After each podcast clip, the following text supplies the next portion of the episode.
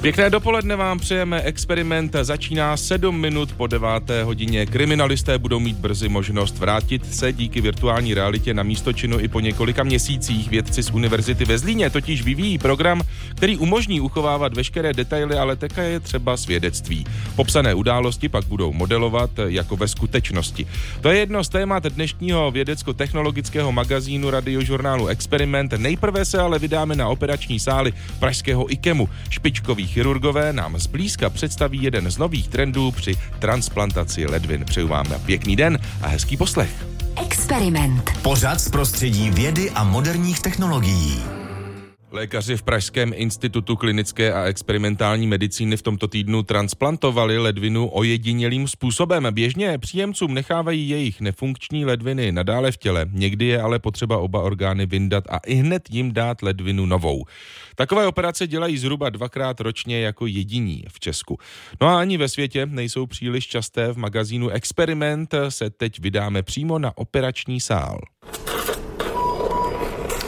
Tak vyndáváme tu druhou nemocnou ledvinu. Jiří Froněk, přednosta kliniky transplantační chirurgie IKEMu, stojí se svým týmem nad pacientem v narkóze, který má teď na těle velkou otevřenou ránu. Zdravotníci jsou na sále 60 minut a dokončují první část několika hodinové transplantace ledviny. Byla nemocná jedna, taková ošklivá cysta, buď to už v ní je malý nádor, anebo by se v ní záhy udělal. Tu druhou, která je stejně nefunkční a v který by se mohl udělat taky, tam tudíž nedává smysl nechat, to znamená, vyndáme obě ty staré nemocní a nefunkční ledviny a místo ní dostane pán od své příbuzné jednu novou. Jak ty nemocné ledviny vypadají, jak se liší oproti těm zdravým? Tak v první řadě jsou oškliví, jsou na nich cysty, jsou takový svráštělý, zajízvený. A ta zdravá nová je krásná, růžová, tak jak ji znáte z Atlasu nebo z Google. To je zelený. Lékaři tady v IKEMu udělají ročně víc než 300 transplantací ledvin. Zhruba desetina orgánů je od živých dárců. Přímo tato operace je ale ojedinělá. Není to běžná záležitost, my jsme tyhle výkony začali dělat někdy před 8-9 lety. Ve valné většině případů my na vlastní ledviny nesáháme, zůstanou tam, kde jsou. Oni jsou takzvané svráštělé, to znamená zmenšené, zajízvené a teče přes ně krev, ale neplní žádnou funkci. Vydáváme v případě, že té ledvině je choroba, které se obáváme. Tak jako v tomto případě. Obě odstraněné ledviny teď měří a váží zdravotní sestry. Teďka budeme levou ledvinu, která má 730 gramů a měří 19 cm. 200 gramů většinou, jako by ty zdraví ledviny. Takže tahle je třeba třikrát větší. Mhm, třeba třikrát, ale kolikrát, když jsou opravdu policistické ledviny, tak někdy mají třeba i 3 kila. Právě pro pacienty, kteří mají na ledvinách spoustu cyst a orgány jsou kvůli tomu obrovské, je tato operace nejvhodnější. Pane doktore, jak vypadá? Můžem, můžem to dárce? Je přibližně stejný. Po vyndání nemocných ledvin je člověk stále v umělém spánku. Jen o pár metrů vedle, na jiném sále, už vedoucí programu transplantace ledvin IKEMu Tomáš Marada odebral dárci zdravý orgán. Vyplachujeme z ní krev, vybledne proplachuje se přes turinální tepnu, které je žíla, ze které už vytéká ten konzervační roztok. Zdravou ledvinu pak přednosta kliniky transplantační chirurgie Jiří Froněk dává co nejrychleji příjemci. Výhodou tohoto postupu je to, že pacient musí jen na jeden zákrok. Jsou varianty v zásadě tři. Buď to ty ledviny vyndat dopředu, a pak s odstupem pacienta transplantovat. Druhá varianta je odstranit to záhy po transplantaci. No a třetí varianta je nejsložitější, ale za mě nejelegantnější. A to je ten dnešní případ. Je to si jedna velká operace. Na druhou stranu, pokud na to ten pacient medicínsky a biologicky takzvaně má, tak je to pro něj velká výhoda. Pokud vím, tak to v Čechách nikdo nedělá jiný touto metodou. V zahraničí těch pracovišť taky není mnoho.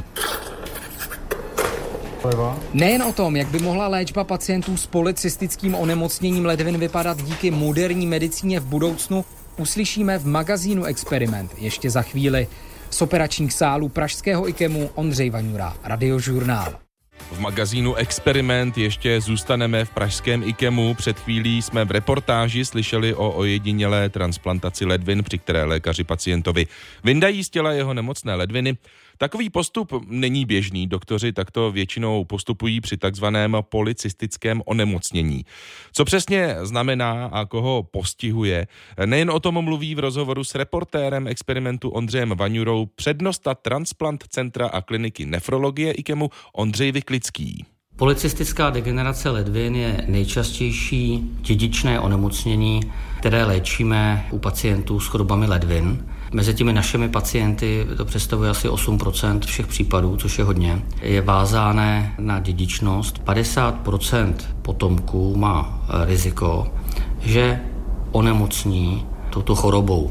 V principu jde o to, že zhruba v časné dospělosti Eh, mají pacienti eh, už přítomnou mnoho cyst, mnoho desítek cyst, ledviny se eh, pomalu zvětšují, postupně jim ubývá funkce. Náhrada funkce ledvin pro tyto pacienty představuje buď dialýza nebo transplantace.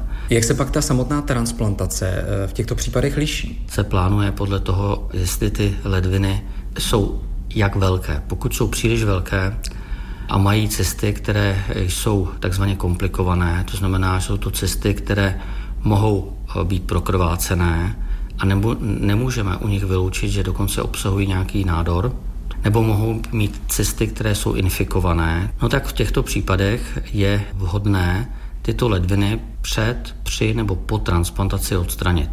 Toto odstranění, to je tedy ten zásadní rozdíl mezi v úvozovkách tou běžnou transplantací ledvin. Ano, ale chtěl bych říci, že se to týká pouze některých pacientů, protože většina pacientů, řekl bych 90% pacientů s policistickou degenerací ledvin nemá ty cesty komplikované, anebo ty ledviny nejsou tak velké, takže je možno eh, ty ledviny ponechat a sledovat vývoj. Přímo to odstranění ledvin eh, je tedy velmi vzácné. Samotná potřeba odstranění ledvin policistických při operaci je relativně vzácná záležitost, není to nějak moc časté. Každý rok provedeme do pěti těchto výkonů. Kdybychom se podívali eh, v čase, jak se eh, ta léčba policistických ledvin eh, vyvíjela a vyvíjí? Dá se tato otázka rozdělit na několik odpovědí. Tak za prvé samotné policistické ledviny, jak jsem řekl, jsou dědičná onemocnění, takže se příliš léčit nedají. To, čeho jsme ale v současné době svědky, tak existují nové léky, které se hm, dostaly do klinické praxe a které zpomalují růst těchto cest. Takže my dneska můžeme říci nové generaci pacientů, že existuje určitá šance, že u nich ty ledviny selžou pomaleji v porovnání s jejich rodiči, protože máme k dispozici nástroje, jak zpomalit růst těchto cyst. To je za prvé. Pokud jde o tu samotnou eh, techniku transplantace a operace, tak eh, tam se eh, určitě mění ta chirurgická škola, tak jak dorůstá nová generace zkušených chirurgů. Jsou školy, které v současné době, tady nás představuje docent Froněk, kdy se řeší ta, ta problematika při samotné transplantaci. Má to určité výhody. Ta výhoda je v tom, že se jedná o jednu narkózu. Náš magazín Experiment je i o té vizi do budoucna, jak to jednou může být, tak v tomto směru, mm, jak se podle vás bude medicína ubírat? Co se týče policistické degenerace ledvin, tak myslím si, že ta budoucnost není ani transplantační, není ani nefrologická, ani chirurgická, ale ta budoucnost je v klinické genetice. Protože ty rodiny, které mají tuto vlohu tak se té vlohy mohou zbavit tím, že budou plánovat rodičovství spolu s klinickými genetiky. Metody in vitro fertilizace umožňují rozpoznat, zda to embryo je nositelem toho genu nebo nikoliv. A tím pádem by se mohlo podařit v průběhu několika generací významným způsobem eliminovat výskyt tohoto nepříjemného onemocnění v populaci. Dodává pro magazín Experiment přednosta Transplant Centra a kliniky nefrologie Ondřej Vyklický. Z pražského IKEMu Ondřej Vaňura, Radiožurnál. České koleje v minulých dnech brázdil vodíkový vlak, zatím jen při předváděcích jízdách. V ostrém provozu by se mohl objevit v následujících letech. Prohlédnout si soupravu mohli zájemci i na Králové hradeckém hlavním nádraží. Na první pohled běžná moderní elektrická vlaková jednotka. Na ten druhý si ale zvídavý cestující všimne, že chybí pantograf, sběrač proudu. Místo toho je na střeše celá vodíková technologie. V palivovém článku vzniká elektrochemická reakce exotermní, kdy vlastně čistý vodík, který je tady v nádržích, se slučuje, kombinuje s normálním vzduchem, který je čištěn a za mou reakcí vodíku s kyslíkem vzniká voda. Palivo článku je membrána, která vlastně vytváří elektřinu. Vysvětluje princip využití vodíku generální ředitel výrobce vlaků Alstom Daniel Kuruc. Elektřina pak proudí do elektromotorů u dvou hnacích náprav. Přebytečná energie se ukládá do baterií uložených pod sedačkami cestujících. Hlavní výhodou pro pasažéry, kromě dnes už standardního komfortu, je tichá jízda. Neslyšíte žádný spalovací motor a zároveň neslyšíte ani šustění pantografu od dráty. Takový to, takový to svištění, který znáte z elektrické lokomotivy. Provoz je také ekologicky přívětivý, protože zpracováním vodíku nevznikají žádné emise. Jediným odpadem je, je v podstatě velmi čistá voda, která když se když se doplní solí, tak je pitelná. Ta voda, která zbyde ve formě kondenzátu, se dá, se dá použít třeba na splachování záchodu, ale vzniká jí teda tak málo, ta efektivita toho palivočlánku je tak vysoká, že stejně tu vodu jako do toho maxima musí doplňovat, ale je využitá. Vodíkové vlaky by mohly v budoucnu nahradit současné dýzlové soupravy. Výzkumný ústav železniční vytipoval 16 tratí, na kterých analyzuje ekonomickou a ekologickou výhodnost oproti jiným technologiím. Jde například o trať z Prahy do Liberce nebo z Pardubic do Trutnova. Dneska to máme zhruba 50% tratí, které jsou mimo tu elektrifikaci tak na všechny z těch tratí je tady ta jednotka vhodná. Největší výhoda je určitě dojezdová vzdálenost. Bateriový vlak udělá 80 km až 120, tak vodíková jednotka udělá 1000. A samozřejmě vodík potom má velkou víru v nějakém, řekněme, zpravidla kopcovitém terénu, kdy samozřejmě jako ta baterie má tu spotřebu vyšší. Vysvětlil mluvčí českých drah Michal Krapinec. V rámci předváděcích jízd vlak ujel skoro 2,5 tisíce kilometrů a doplňovat palivo musel z mobilní čerpací stanice. K zahájení komerčního provozu je tak nutné vybudovat infrastrukturu přímo ve stanicích. První vlaky na vodík by se po českých kolejích kolejích mohli prohánět zhruba za pět let. Jakub Vik, Radiožurnál. Zkoumat místo trestného činu i po delší době umožní nová technologie ze Zlína. Vědci z Fakulty aplikované informatiky Univerzity Tomáše Bati vyvíjejí nový program virtuální reality pro kriminalistický ústav. Vyšetřovatelé si díky němu budou moci ověřovat své teorie nebo výpovědi svědků. Tady potřebuje policie prostě nějaký nástroj, kterým to dokáže sejmout co nejvyšší jako autenticitě. Popisuje zadání výzkumník Jiří Ševčík. Na monitoru zatím vidíme jen zhluky malých trojuhelníčků. Pomocí laserového detektoru a speciální kamery vědci z místa pořídí záběry v řádu milionů bodů. Je to pro nás pořád změť teček a nedá se s tím tak dobře pracovat. Celý ten proces má několik fází. To skenování, snímání, to už právě i policisté na určitých jednotkách mají docela zvládle. Akorát jim z toho vznikne nějaký výsledek v podobě takzvaného mračna bodů. Můžeme si představit představit jako prostě velké množství teček, které vlastně nesou o sobě informace o poloze povrchů té místnosti. To znamená, víme prostě, kde jsou různé předměty, objekty, ale ty tečky pořád, když je chceme zobrazit, tak prostě při tom pohledu přes monitor počítače je to pro nás pořád změť teček a nedá se s tím tak dobře pracovat, mm-hmm. jako potom s následnou podobou těchto dat, který se nazývá takzvaný jako polygonální model. To, co známe třeba z počítačových her nebo z filmů, kde se prostě využívá 3D efektů různých, tak je potřeba prostě ještě udělat jako množství operací a připravit to pro zobrazení buď na obrazovce počítače, anebo případně ve virtuální realitě. Potom ten kriminalista turista si nasadí známé 3D brýle a může se rozhlížet po tom místě činu, Přesně jako tak. by tam byl. Přesně tak. To je vlastně jeden z možností využití.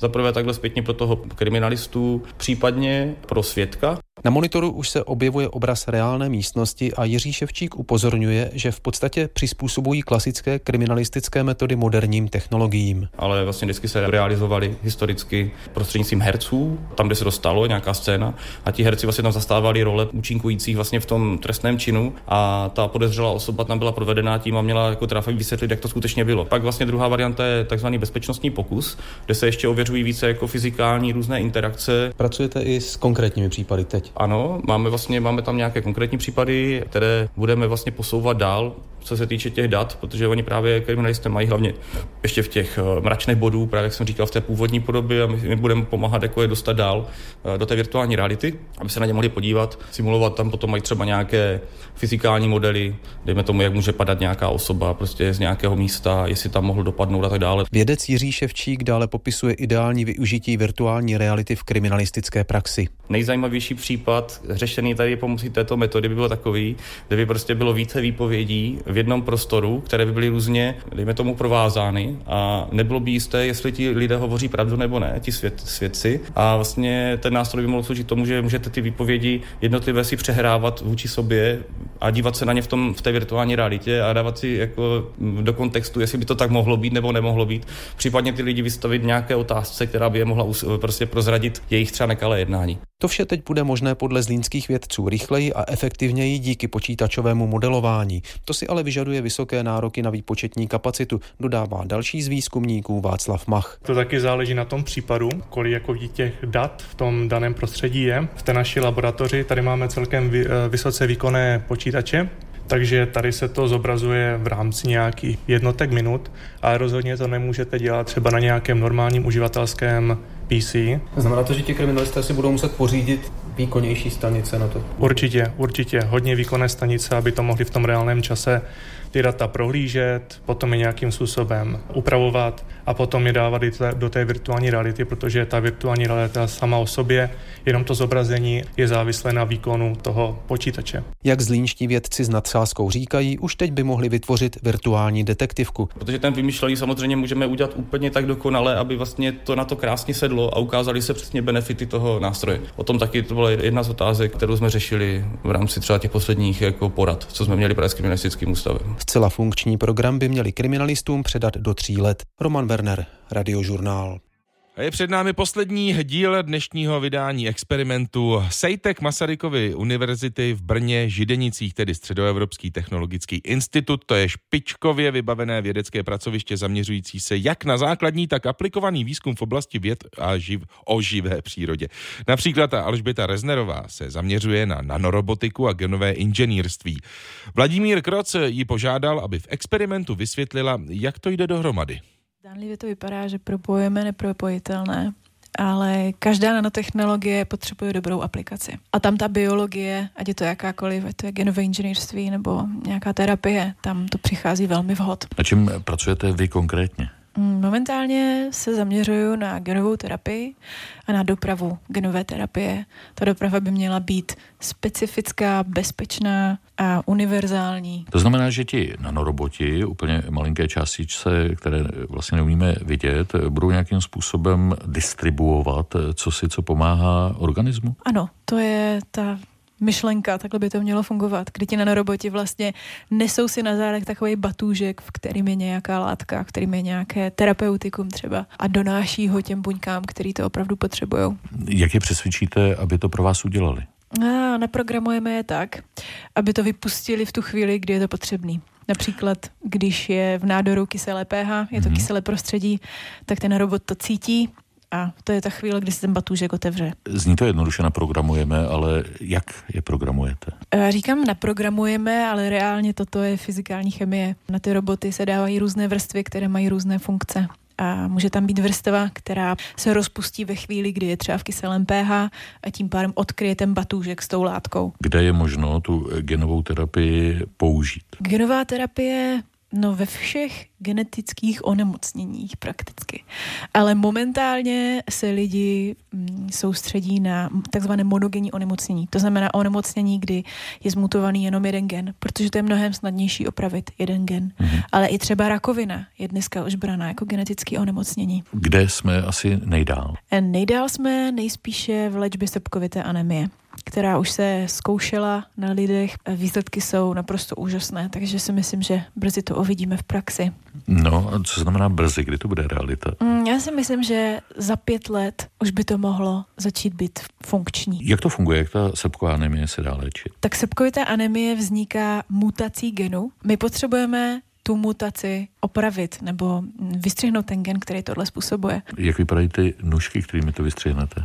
Ty nůžky nejsou jenom nůžky, ty nůžky jsou protein Cas9, to jsou ty nůžky a ty jsou naváděny takzvaným guidem, a ten guide to je ta část, která je naprogramovatelná, která vlastně vláčí za sebou ty nůžky, aby vystřihli to místo, který my chceme. Když se chystáte do San Francisca na stipendium Fulbrightovy nadace, co tam budete řešit? Tam se právě budeme zabývat dopravou genové terapie a ta doprava by měla být jednoduchá, prakticky levná, aby byla dostupná co největším množství lidí, i v chudých zemích třeba. A ta terapie by taky měla být schopná podána do cévy, To znamená, že byste přišel ke svému praktickému lékaři, on by vám píchnul tu genovou terapii, nemusel byste strávit obrovské množství dní ve špitále, tak jak je to teďka, ale bylo by to prostě dostupný, naprosto jednoduše, praktického lékaře třeba. Po té roční zkušenosti ve Spojených státech se chystáte vrátit zpátky do Brna? Mm, moje víza říkají, že ano. ne, opravdu musím dva roky uh, zůstat v České republice kvůli vízám, ale realita taková, že um, nevím, kdy potom budu. Říká Alžběta Resnerová z výzkumného centra CEJTEK v Brně pro experiment Vladimír Kroc, Radiožurnál.